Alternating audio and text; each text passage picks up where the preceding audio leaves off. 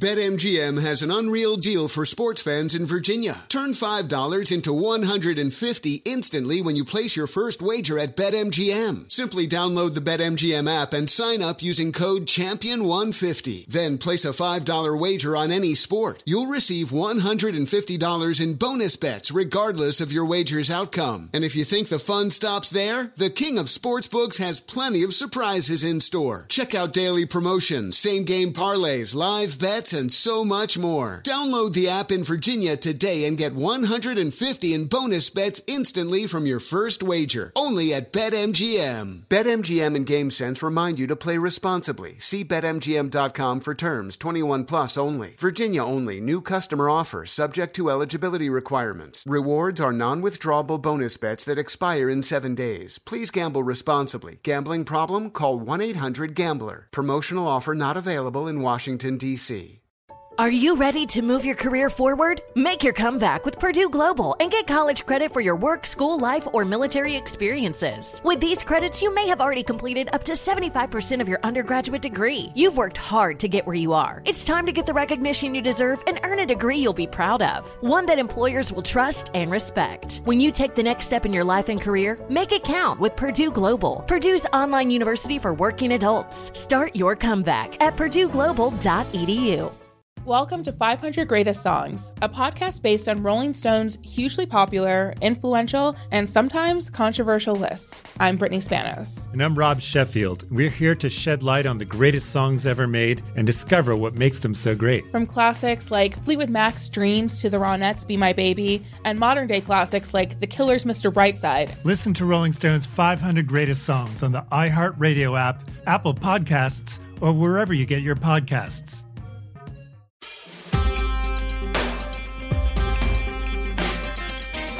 What's foreign my policy? I don't know, guys. I don't know. I got like trapped into this like pattern of doing introductions a certain way, and I don't really feel good about it. But how does one break their patterns?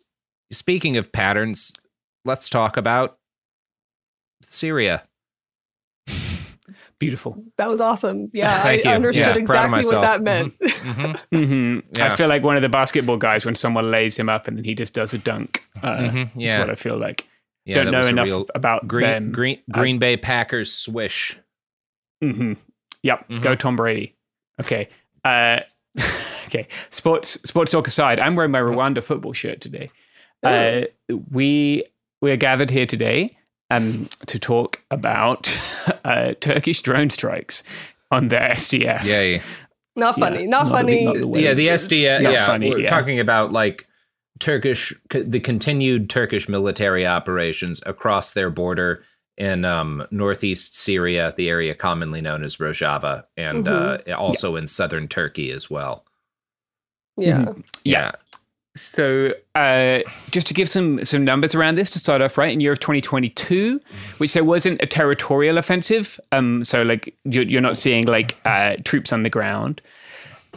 Turkey carried out 130 drone strikes in the Autonomous Administration of North and East Syria. Yeah, that's the place that is more commonly known as Rojava. And they killed at least 8 YPJ members. So the YPJ would be the Women's Protection Forces, who are a unit within the Syrian Democratic Forces, which is the armed forces of the AANES, Autonomous Area of Northeast Syria. I will come at you really hard with acronyms in this. I think if people haven't listened to Robert's series, Women's War, maybe The Women's War, that would be a good place to start, because like we only have half an hour or 45 minutes or whatever, and we can't explain an extremely complicated conflict which has been going on for 12 years in that time. So I think some grounding in who is who and what is what, you can find it there, I guess. But is that a fair summary of who those people are, Robert?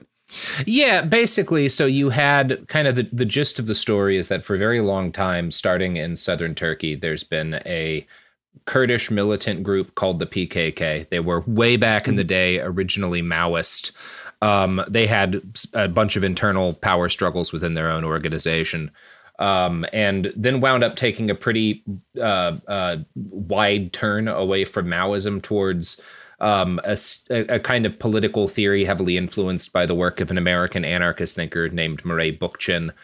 This was largely due to the fact that their leader, a guy named Abdullah Öcalan, got while he was in Turkish prison, kind of pilled on a lot of this kind of like fringe American libertarian-ish sort of political philosophy. Ecology. Yeah, with this basically the gist of it is this kind of synthesis of a lot of Bookchin's ideas with some of the stuff that Öcalan had been thinking about for years, kind of culminated in a political philosophy called libertarian municipalism, which is more or less the governing philosophy that these different armed militant organizations kind of clustered around the PKK in northeast Syria, because the PKK for years were just kind of like crossed the border in the northeast Syria when they were fighting with the Turks and they had to get away. And they had a bunch of inroads with local Kurdish organizations in northeast Syria. And when the Assad regime pulled out of the area in the early stages of the Syrian civil war, a lot of these groups that were affiliated with the PKK were kind of the best organized organizations in the area.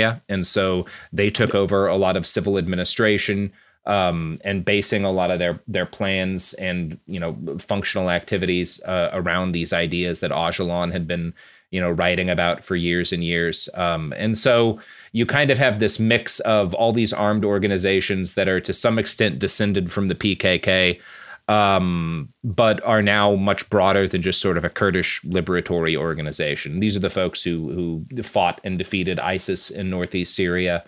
I don't know. There's so much to get into, but I guess that's kind of the broad strokes, and all of these different, because there's a bunch of different militias. There's militias that are kind of more traditionalist Arab militias. There's Armenian militias in the area. There's obviously these Kurdish militias, the YPG and the YPJ, primarily Kurdish militias, but they all fight under the banner of the SDF. And to the Turks, they're all the PKK. Yes, I'm glad you mentioned all the different militias and stuff, because it gets really confusing. I mean, I'm Syrian and I'm just like, I cannot keep up. I talked to my parents about it too, and they're just like, it's complicated. So I think you did a good job breaking that down. I also want to mention they were the only people fighting ISIS in Syria. Yeah. So I think it's pretty notable to mention. Yeah. Yeah. I got a list of the founding groups of the SDF. So this happens in 2015, right? Earlier in the fight against ISIS. And some of these groups are descended, like Shireen said, not from the YPJ or the YPG. And Robert said this too, that they come from the FSA, the Free Syrian Army, specifically the FSA around the Kobani area, contributed elements. There's the Syriac Military Council. So that's a distinct ethnic group. There is the Jaysh al-Thuwar, if I said that right? No, but I can say it if you want. Please do. Magical. Thank you. Jaysh al-Thuwar. Jaysh means army, or army. Yeah, Jaysh. Yeah. It's annoying because in English it's spelled Jayish, but it's just Jaysh. So, yeah. Yeah, the Revolutionary Army of Revolutionaries, I guess more accurately, who are another mixed ethnicity group. They, like Robert said, include Turkmen, Armenians, all kinds of different ethnic groups. So like at this point, the entity that is the SDF is a majority Arab entity. It's not an ethnic Kurdish thing. And the autonomous administration is not like a Kurdish ethno-state, which I think is something that people can sometimes either confuse or conflate.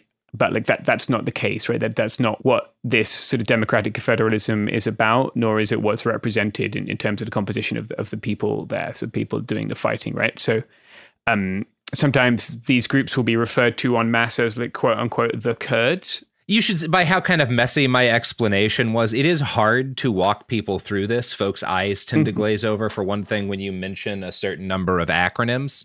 But this leads to a situation whereby the U.S. news is just like, the Kurds defeated ISIS in northeast Syria. Right. And it was like, no, there were a whole lot of other people who did a lot of dying to win that battle. And some Kurds who weren't involved. and some kurds who were not involved. There's also just so much infighting, I think, that it gets, I don't know, it's a lot. It is a lot like saying the Americans defeated the Nazis. And it's like, well, there were some other people involved in that fight. I've seen some films, Robert, and let me tell you. But yes, I think Robert is right. Like, it collapses two things, right? Like the heterogeneity of Kurdish people, right? Different Kurdish areas, different Kurdish movements, and the heterogeneity of the SDF. So, mainstream news sometimes because shocking. It is also worth noting, like, Kurds are certainly not a monolithic group. For examining, northeast Syria is like flatlands, lowlands, and there's a big difference between the mountain Kurds and the Kurds who live in these like lowlands, and traditionally even like a lot of like bad blood and stuff between different groups, because, you know, that's just the way human beings are, like. It's really easy, I think, for when we're consuming news, especially news about the part of the world that the populace here hasn't been spectacularly well informed on, to break things down into easy groups, right? Like, you'll see a lot as well, like Sunni and Shia as like the two categories that can exist within, and then people get very confused when there are categories within that, when there are Sunni groups fighting each other, and the same with like Kurds or Turkmen or whatever. Like, none of these groups are homogenous, and sometimes, if you're doing a 5-minute piece for TV, that's what you do. But here we are, not doing a 5-minute piece for TV. This has not been like Kurdish History 101. Please read some more books about that. I'll put some in the sources. But what I want to talk about today is some of these Bayraktar attacks on specifically YPJ, right? So the YPJ would be the Women's Defense Forces. So that's a women's militia within the SDF that, as Robert said, is based heavily, I guess, on the outlook of Abdullah Öcalan, who's sometimes called Apo. So we might use that for brevity here. So in one attack in April 2022, 3 YPJ fighters were killed. Dilar Haleb, who had participated in the resistance of the Sheikh Massoud district of Aleppo in 2012. She'd become a leading YPJ commander and participated in the fight against ISIS, playing a leading role in the liberation of the city of Minbik. Rahani Kabane. It's worth noting, I guess, sorry, I stop every 15 seconds to explain context, that you'll hear sometimes place names in people's names. That's because they're like nom de guerre, rather than that this is not their like legal name necessarily, but it's standard practice for these people to take like a movement name or a nom de guerre, much like Robert and I explained in the episodes on Myanmar. It's a lot of people do this a lot of places. Is that fair, Robert? Yeah. There's... a lot of like, oftentimes people just like take a name based on their city that they came from, like Kobani or whatever. It's pretty much the norm that most people, most fighters will introduce themselves by some sort of nom de guerre. Yeah. Even some of the, I know people who are like British or American who have been over there, who are over there, and they also have these nom de guerre. And there's a lot in that. One thing you have to keep in mind is that like a lot of these people who are revolutionaries, who consider themselves revolutionaries, have family in regime-controlled parts of town or parts of Syria, or in in Idlib, which is largely controlled by these like more Turkish-backed Islamist groups. And so part of why you do this is like, I don't want my family like getting caught up in this shit. Like if they live somewhere else, like I don't want to like bring that down on them. It's just safer. Yeah, just like when we did our Myanmar episodes, right? We had Myauk and Andy and Sarah. Another woman, as I said, Rahani Kabane, joined the YPGA in 2014. She fought against ISIS. She was wounded. She participated after recovering in the liberation of Raqqa. And she was the co-chair of the defense committee in Kobani. And then there was the youngest woman. She just joined, I guess, or had joined at a young age. And she was called Kobani. And she joined after the fight against ISIS. She was very young. There are pictures. I'll include the report. It's very sad to see someone like so young. They look like there's a couple of them that look like babies. Like it's really devastating because it's, I don't know, their lives are taken from them and they join to. It's empowering, and then it's devastating because it's just like they fought so hard and then they were assassinated, literally. They were murdered. Yeah, it's when, especially when you consider that so many of these, like the women who fought against ISIS, right? Like, and I think we could all probably understand why women would want to do that. Like wanted to create a place where young girls could grow up and be who they wanted to be and do what they wanted to do and like not have to obviously like kowtow to this extremely violent misogynist organization like ISIS, but also like not necessarily have to fight either and you know could be self-realized in whatever way they wanted to. And so to see these people having achieved their goal largely of I guess ISIS still exists, right? And ISIS still continues to kill people. It killed 10 people yesterday. But that's the 8th of August because you won't hear this today. But to see these people who have like successfully at least liberated the territory and then their young women are still dying.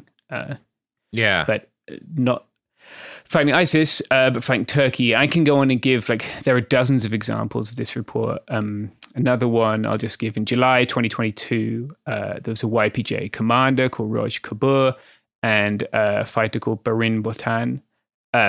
So one of them had been, and then another one called, another YPJ commander called Cihan Tolhidan. So these two women had been involved in the fight against ISIS, like from the beginning, having like liberated cities, liberated territory. And then they were with this young woman who was 19 years old. And had relatively recently joined the YPJ, right, and was killed by a drone strike.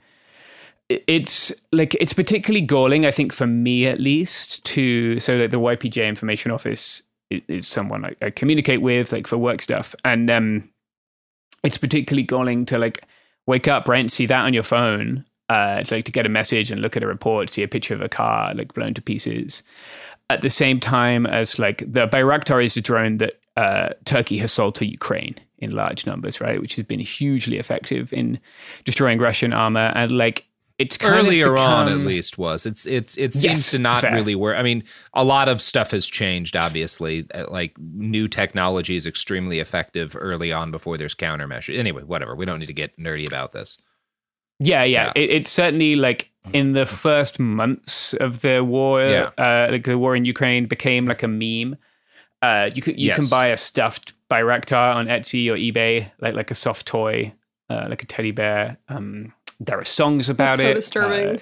That is so disturbing. It's not great. Yeah, it was one of those things where like obviously I was happy to see effective tools being used by the Ukrainians to like defend their home. Yes, of course. But I'm not ever going to get up and stand the Turkish defense industry industry for the record. I feel the same way about like the people standing, you know, different U.S. defense contractors making stuff like, you know, long range missile systems. Like, no, I'm not really a fan of that. Like, I get it. Sometimes, you know, when you're being invaded, you use the tools available, but that doesn't mean we need to celebrate that.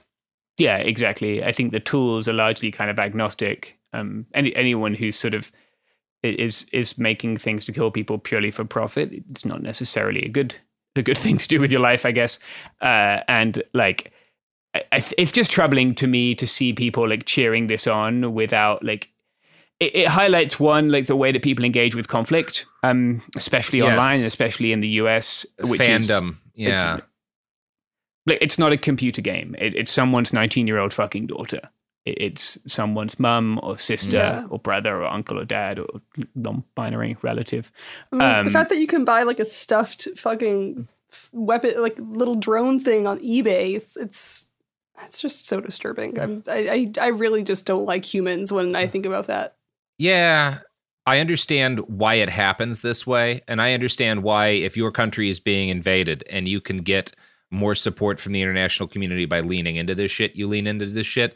But I don't like the idea of like some, I don't know, fucking accountant in Iowa watching hundreds of videos of like Russian soldiers being killed and then like getting a fucking Lockheed Martin tattoo.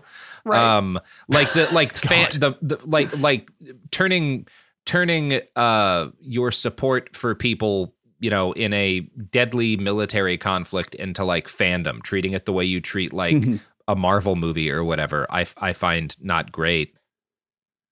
Yeah, it's just not like, I understand why. Like, I wouldn't blame anyone in Ukraine for being super excited about having Bayraktars because it stops people burning their homes and killing their children. Yeah, and, like, I would want that too. No, just but, like if you're like, I have a friend who I went, like we were in fucking Avdiivka together, like sheltering with people from Russian shells and stuff, who then went on to join the Ukrainian military and has been fighting since the expanded invasion.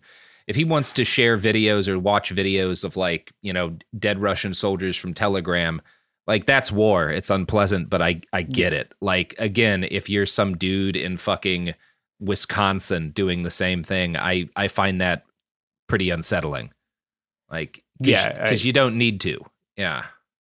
No, you don't need to. You don't need to dehumanize those people so you can kill them, because you're not killing them. Yeah. But you seem to have engaged in that same dehumanization, which is necessary for people fighting, because, I don't know, maybe you think you're helping. It's hard to shoot people otherwise. Like, yeah, right. Sometimes you have to shoot people. That's war. Hard to fucking bayonet people, right? There's a reason that bayonet training is one of these things that's particularly just kind of, it has to be violent. You have to be horrible, you know, like it's, there's no nice way to stab someone.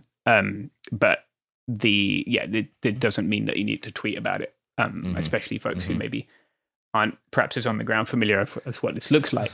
So I wanted to maybe get into a little bit, and there are, as I said, dozens of these drone attacks. They really ramped up in early 2023, along with like a kind of a larger air offensive, right? They continue to happen like almost weekly. If people want to, I guess, keep tabs, YPJ Info is the YPJ's kind of public-facing press website. Rojava Information Center is a good English language resource. Both of those you can find on X, or if you want to look somewhere else, you can also search for them. Is that what we say now? Websites. Do we just say X? No, we sure don't. Say it with we absolutely wink and a nudge. Yeah. Okay, great. Thanks. No. Yeah, X is not, in fact, gonna give it to us. Only like a certain generation will understand that one. And I like that. Yeah, there's a narrow overlap there, buddy. Yeah, you shot the gap though. Yeah. You know what is gonna give it, and by it I mean the money that pays our wages to us. No. What is it, James? It is its combination of products and services. Oh man, I love a good product. Mm-hmm. Me too. I don't love services, actually. I'm very anti-service, but you know, we'll see. Mm-hmm. Yeah, we'll see. It might change your opinion. It might be something amazing. Unlikely, probably gold. But yeah, let's hear from the advertisers.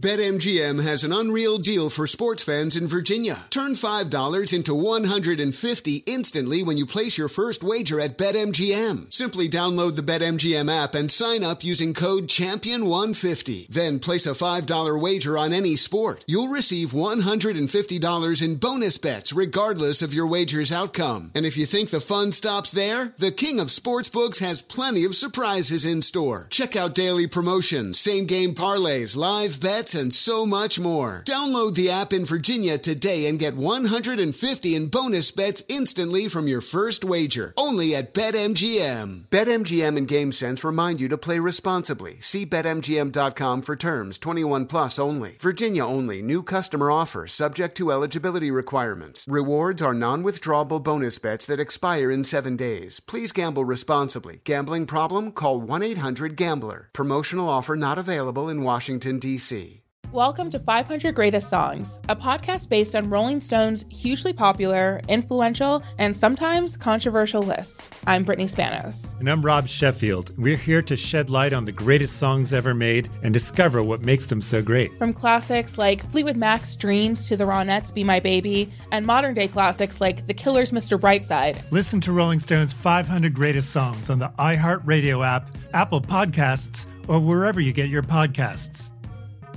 The national sales event is on at your Toyota dealer, making now the perfect time to get a great deal on a dependable new SUV like an adventure-ready RAV4. Available with all-wheel drive, your new RAV4 is built for performance on any terrain, from the road to the trails. And with plenty of passenger and cargo space, plus available tech like wireless charging, you and your entire crew can stay connected. Or check out a stylish and comfortable Highlander with 3 spacious rows of seating for up to 8 passengers. And with available features like the panoramic moon roof, you can sit back and enjoy the wide-open views with your whole family. Plus, both RAV4s and Highlanders are available in hybrid models. So no matter your style, you can drive efficiently and save on gas. So visit your local Toyota dealer and check out amazing national sales event deals on RAVs, Highlanders, and more when you visit buyatoyota.com. Toyota, let's go places.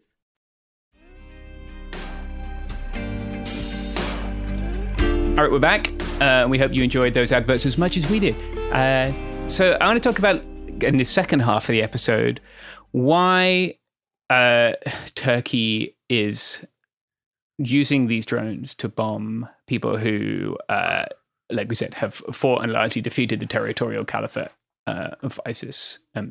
I did want to bring up one more drone incident, actually, which is particularly bad. So one of the things that you'll often see the SDF and specifically the YPG and the YPJ kind of accused of is having child soldiers or recruiting people who are under aged to fight. Part of a program they've implemented to stop this with consultation with the United Nations is building education centers, right? I'm not going to comment morally on who should be fighting at what age, because I think it's not a judgment for us to make when like, we didn't have ISIS in the fucking streets. I look, I think there's a degree to which people are being unreasonable about this. I met a number of 17-year-olds. It's generally when people talk about child soldiers, they are talking about 17-year-olds. I have friends who joined the U.S. Army when they were 17 years old. Like, I have friends who were learning how to drive a tank for the U.S. military at age 17. And quite frankly, if you look at where, like, wars in history, 16 to 20 years old. That's most of the people who have fought most of the wars in most of history. That's like the way that it is. That's not pleasant, but like when we are talking, like I would be very supportive of laws put in place in our country to raise the age at which people can join the military so that they are not young and not getting taken advantage of to as much of a degree. But we are not fighting in any conflicts for our survival. Yeah, I think people that point the finger and like talk about child soldiers, whatever the shit, and they are referencing like basic teens.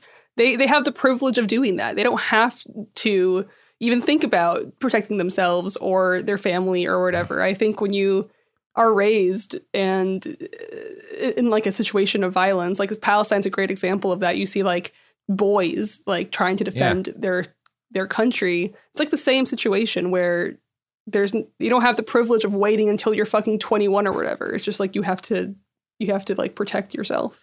Yeah, it's not a situation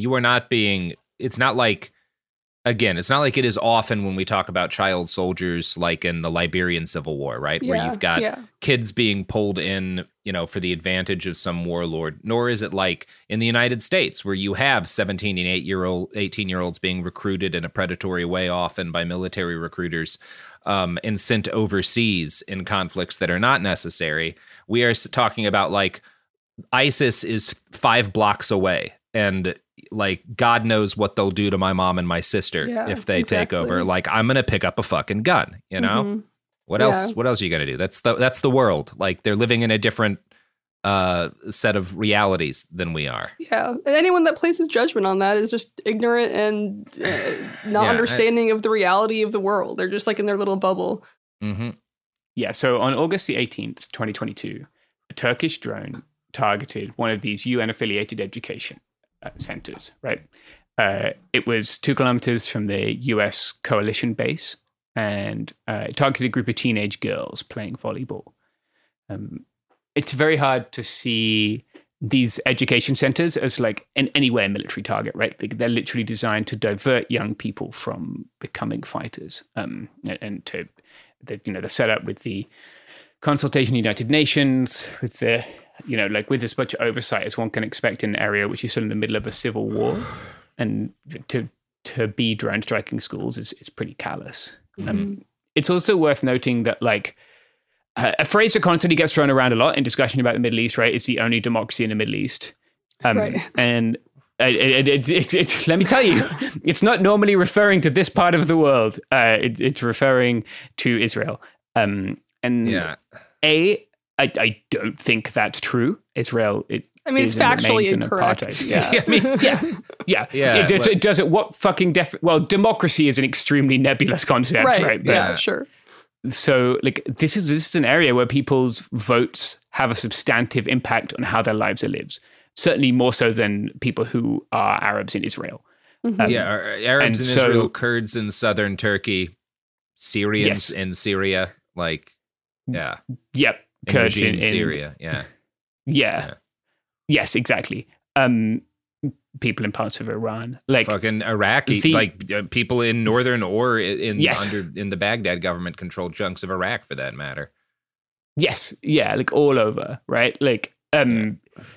So this isn't just an attack on like individual women. It's an attack on a state which is genuinely at least attempting to establish a new form of democracy, right? Like a more participatory, more horizontally organized democracy. It's an attack on a state in the Middle East which is like anti-patriarchal, which is something that we don't have here in the United States, right? It's like we have still failed to have a woman be president. It's an attack on these things which most decent human beings should be able to get behind. These attacks also don't just affect the people who are killed, right? They continue to displace families. They contribute to fuel shortages. They create power cuts. They suspend schools. They stop aid organizations working in the area because it's too high risk, or they perceive it to be too high risk. And they stop the SDF continuing their operations against ISIS, right? ISIS, as I said, continue to exist. They have sleeper cells.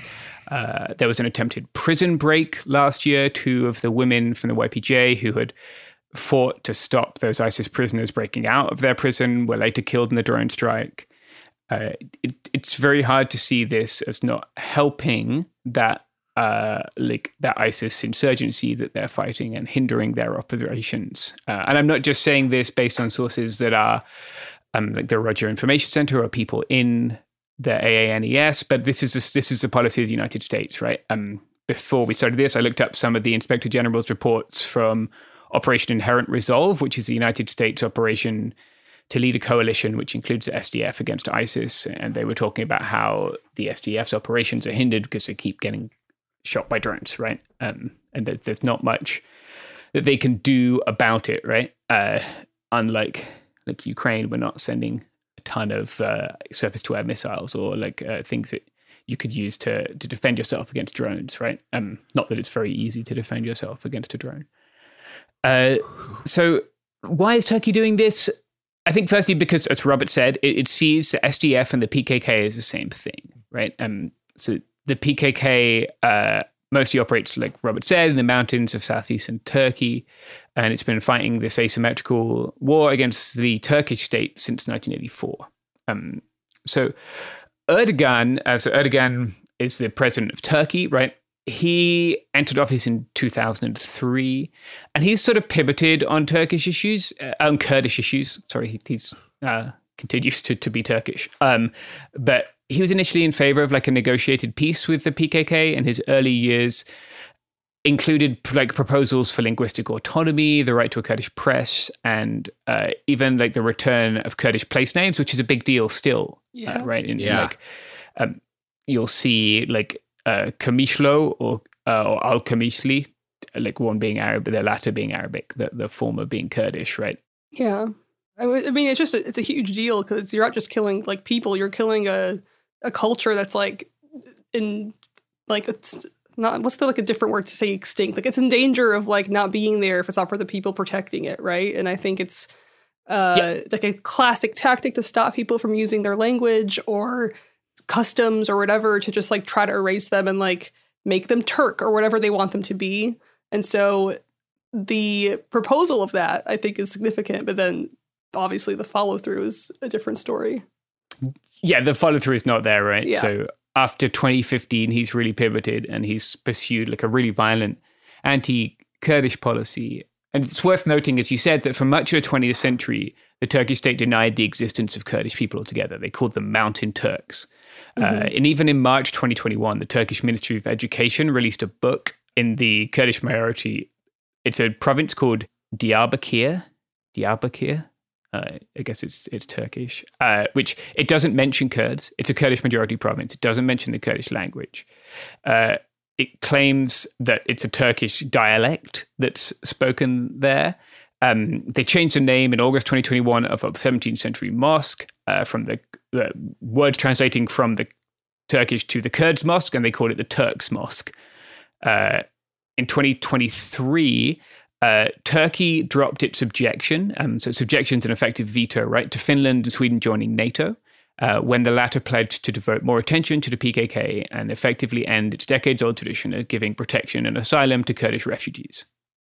So if people aren't familiar, Sweden has been a country that's offered asylum to a lot of different groups of people. Like I have a lot of friends from various stories I've done all over the world who have ended up living in Sweden, and Kurdish people are among those people, right, who have found a home and a safe place in Sweden. So encouraging Sweden to not do that gives people one less safe place to go, right? Yeah. This was kind of Turkey's like cost of entry for those people into NATO. Now, obviously, there's a reason that Sweden and Finland want to join NATO, right? And that's that Russia is like right there and has been doing some invasion recently. And so they want that as kind of mutual aid, that mutual defense. And so they're being forced to give up this very reasonable policy of offering people asylum.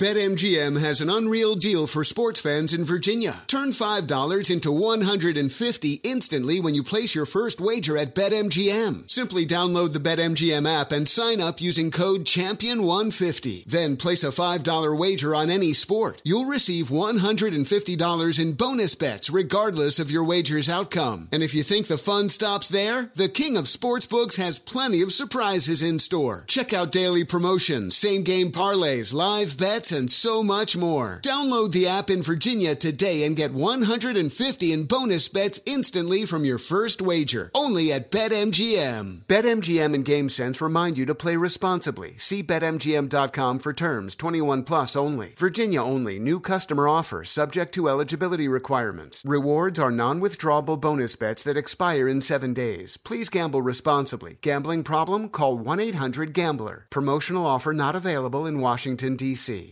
Welcome to 500 Greatest Songs, a podcast based on Rolling Stone's hugely popular, influential, and sometimes controversial list. I'm Brittany Spanos. And I'm Rob Sheffield. We're here to shed light on the greatest songs ever made and discover what makes them so great. From classics like Fleetwood Mac's Dreams to The Ronettes' Be My Baby, and modern-day classics like The Killers' Mr. Brightside. Listen to Rolling Stone's 500 Greatest Songs on the iHeartRadio app, Apple Podcasts, or wherever you get your podcasts.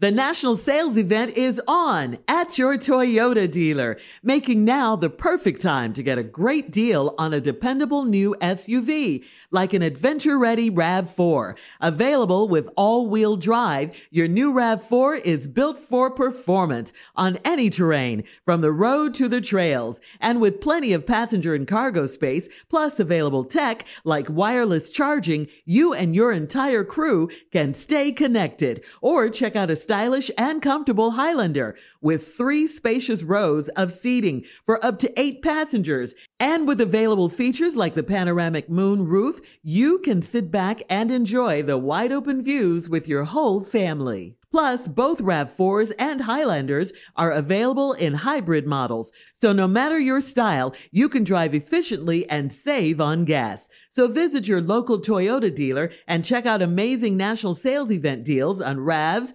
Highlanders, and more when you visit buyatoyota.com. Toyota, let's go places.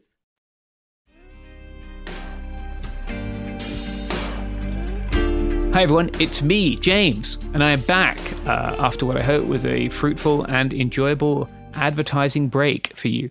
It is just me, and the reason for that is that someone outside is currently severing my telephone cable, judging by what I can hear and the fact that I no longer have the internet.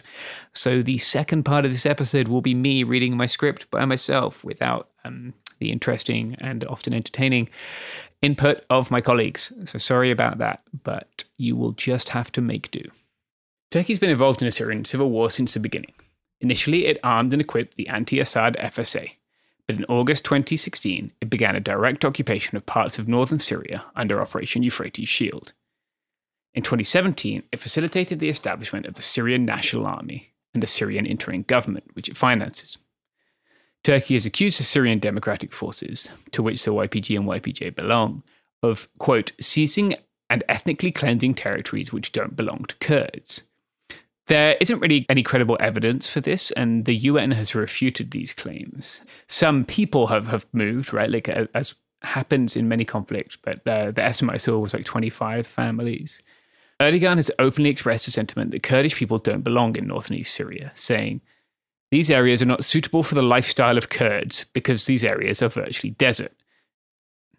Deportations of Syrians who have sought refuge in Turkey, right? So people from Syria who have fled the civil war, but just over 3.5 million people are living in Turkey, right? Turkey has declared its intention to move 1 million of these people back to Syria, and it has already begun moving these people back to northwest Syria in the areas it occupies, right? The US State Department, in a press conference on the 4th of August, denied that this constituted a demographic change. But I think that that's very heavily disputed by people on the ground. Certainly the YPJ and the YPG would dispute that, right? The Kurdish people who have been driven out of some of the areas that Turkey occupies are being replaced by these people that are being moved back in by Turkey. Turkey was, of course, the entry point for much of the weaponry and many of the people who joined ISIS in Syria. Foreign Policy, the publication, has estimated that more than 30,000 people crossed Turkey along the so-called jihadi highway. Later, Turkey clamped down on this a bit, but certainly in my coverage of the smuggling of weapons and equipment to ISIS, they were going through Turkey.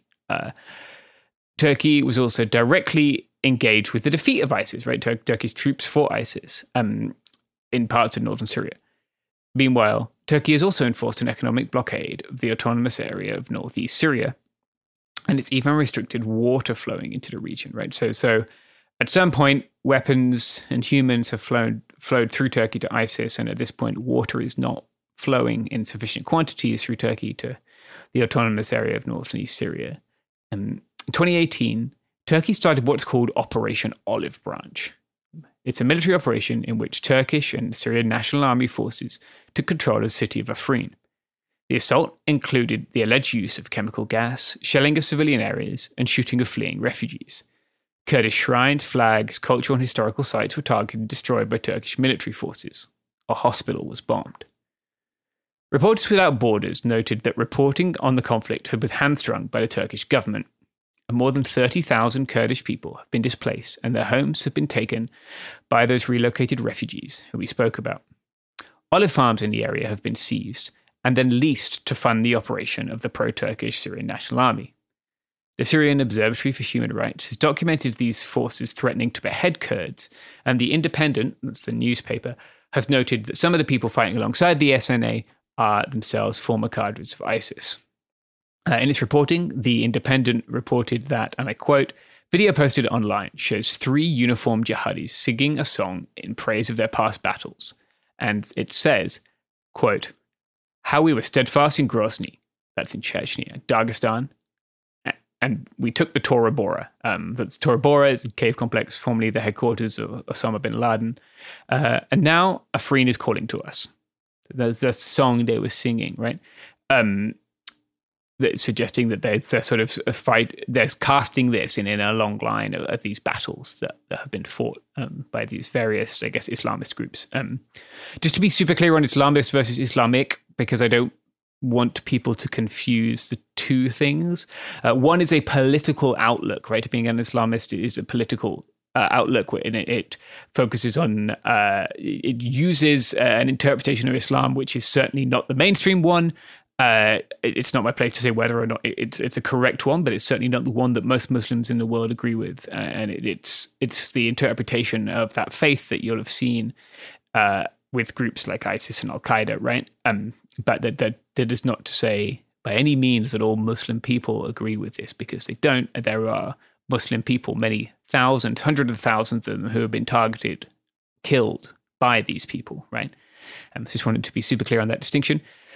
The Syrian Observatory for Human Rights has also noted members of the Turkish fascist group the Grey Wolves fighting alongside the SNA. So standing in the United States, it's easy to see this Turkish operation as a consequence of Trump's choice to abandon the SDF and the people who defeated ISIS. And to a large degree it is, but it also represents a long-term goal of Erdogan's Turkey, which has tried without success to get support for its plans to build a buffer zone 30 kilometers deep along its border with Syria, and to fill that buffer zone with Syrian refugees, who increasingly end up in Turkey. In particular, Turkey has objected to plans by the United States to train and equip a 30,000-person strong border force. This went through several different naming iterations, so it doesn't really matter, it's a border force, right? Before the attack, Russian military officials propose handing over Afrin to Assad as a compromise. So we haven't talked about Russia much. Robert talks about this in his series, but Russia is in Syria as an ally of the Assad regime, and it has sort of acted as a go-between between the SDF and the Assad regime, and it has proposed in this instance, right, that the SDF withdraw from Afrin, which is the area that Turkey invaded in Operation Olive Branch in 2018, and it said, if you guys pull out and you hand us over to Assad, the Turks won't invade. They won't directly take on Assad like that. The SDF refused, right? The authorities are in a very tense relationship with Damascus, which is where Bashar al-Assad's government is based, right? They've both received aid from them and been attacked by them. After they were abandoned by the US and Russia, and they knew that Russia was aware that Turkey had plans to invade, right? And obviously didn't do anything to stop it. So these SDF felt that they were abandoned by the US and Russia, with very, very good reason to feel that way. The AANES scrambled to find a new ally to protect them, and they found one in the Assad government. This wasn't, like, I don't think a choice that they wanted to make, but I think the rest of the world didn't leave them with many options. So I'm quoting here from Maslum Abidi, the SDF's commander-in-chief. He wrote an op-ed in Foreign Policy. It'll be linked in our sources at the end of the month. If we have to choose between compromise and genocide, we will choose our people, he said. Numerous fighters who fought ISIS and foreign volunteers have died in Afrin. So in that initial operation, right, when the SDF opposed Turkish invasion, numerous people died. One of them was a Briton named Anna Campbell. She went by Helene Kerakogs. I might have fucked that pronunciation up, but not my intent to be disrespectful if I have. She was killed by a Turkish missile in Afrin. Her father, Dirk Campbell, has been campaigning ever since to have his daughter's remains returned. His case remains with the courts and has been entirely crowdfunded. He submitted a claim to the European Court of Human Rights after hearing nothing from the Turkish courts. And when he did that, the Turkish courts picked up the case that he'd submitted there. You can also find a link to this in the sources, but it's crowdjustice.com/case/help-bring-Anna-home. They've raised all the money they need at the moment, but doubtless they will need more in the future. So where does all this leave the people of North and East Syria, right? These are people who have been impacted by the territorial caliphate of the Islamic State and all the horrific things that people will be aware happened there. They're people who have successfully fought for and achieved their freedom, only to be attacked by another state. And they are people who have suffered the same earthquake that Turkey suffered in February of this year, 2023. 4,000 people died in Afrin, right, which is a city which is now occupied by Turkish and SNA troops. Turkey pushed a little bit further east in Operation quote-unquote Peace Spring a year after Olive Branch. And currently, Turkey is cutting water flow to pumping stations it controls that feed water to the area. This combines with the impact of the earthquake and the ongoing burden of controlling one of the largest prisons on Earth, which is the Al-Hol prison, which holds the majority of the ISIS fighters and their families who were not either killed or returned to the states from which they came. We'll have more on the Al-Hol prison next week. There's infighting between militias in the Turkish areas, which obviously impact Turkish-controlled areas. Obviously, that impacts civilians. There's arbitrary arrests. There's the increasing Turkification of areas like Afrin, right, including instruction in the Turkish language. Like Shireen said earlier, it's one of the things that's integral to maintaining national identity is education, right? In my experience studying Catalan identity, getting education in Catalan was vital to fomenting and continuing Catalan identity. Kurdish identity is not national in the same way. The identity in the AANES, I guess, is not national, but this Turkification, right? The flying of Turkish flags above buildings which are not military buildings, right? Like above hospitals and that kind of thing, again, is a marginalization of the people who already live there and who have lived there for a long time. SDF guerrilla units like Wrath of Olives and Afrin Liberation Front are involved in fighting with the Syrian National Army. And that fighting kills civilians, right? Throughout Afrin, there have been things like car bombs. The Afrin Liberation Front goes by HRE from the Kurdish initials, right? And they've carried out some attacks on SNA militias in the last few days. You can often see videos of those online if that's the sort of thing you like to see. There are still landmines that kill civilians in the area, and there are still ISIS sleeper cells bombing and killing people. Last week, the Autonomous Administration of North and East Syria responded to Turkey's ongoing aggression by issuing a statement claiming Turkey's operations are forcing the SDF to divert personnel away from countering ISIS and threatening the stability of the area. Obviously, this is all after an earthquake which killed 4,000 people in Afrin.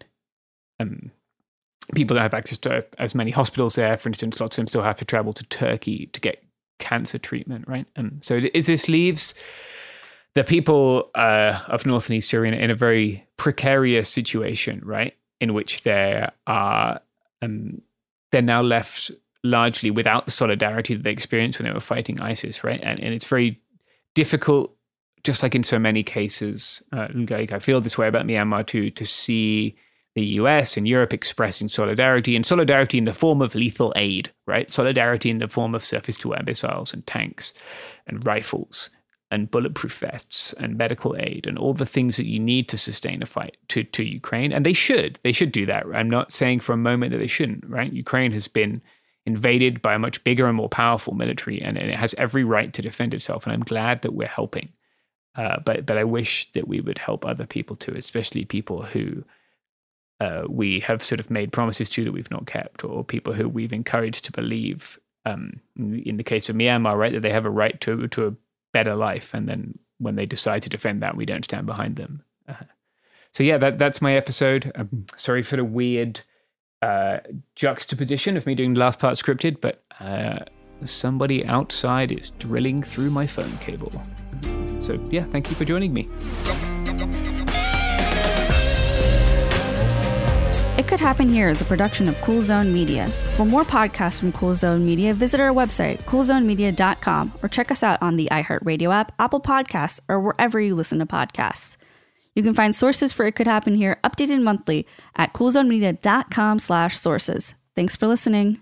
Welcome to 500 Greatest Songs, a podcast based on Rolling Stone's hugely popular, influential, and sometimes controversial list. I'm Brittany Spanos. And I'm Rob Sheffield. We're here to shed light on the greatest songs ever made and discover what makes them so great. From classics like Fleetwood Mac's Dreams to The Ronettes' Be My Baby, and modern day classics like The Killers' Mr. Brightside. Listen to Rolling Stone's 500 Greatest Songs on the iHeartRadio app, Apple Podcasts, or wherever you get your podcasts. This is Tracy V. Wilson from Stuff You Missed in History Class. The national sales event is on at your Toyota dealer, making now the perfect time to get a great deal on a dependable new car. Like a legendary Camry built for performance and available with all-wheel drive, you can count on your new Camry to get anywhere you need to go. Or check out an affordable and reliable Corolla with a trim for every lifestyle. From the hip sedan to the sporty hatchback, there's a Corolla built just for you. Check out more national sales event deals when you visit buyatoyota.com. Toyota, let's go places. Got menopause? We've got you. Hi, Jackie here, founder of ExoJackie. Feel supported throughout your menopause journey and beyond with our organic protein powders and symptom relief boosts. formulated to keep bones and muscles strong, ExoJackie products help reduce bloating, hot flashes, and weight gain. Enjoy 20% off with promo code EXOPODCAST. Shop now at exojacqui.com. Made for women, by women.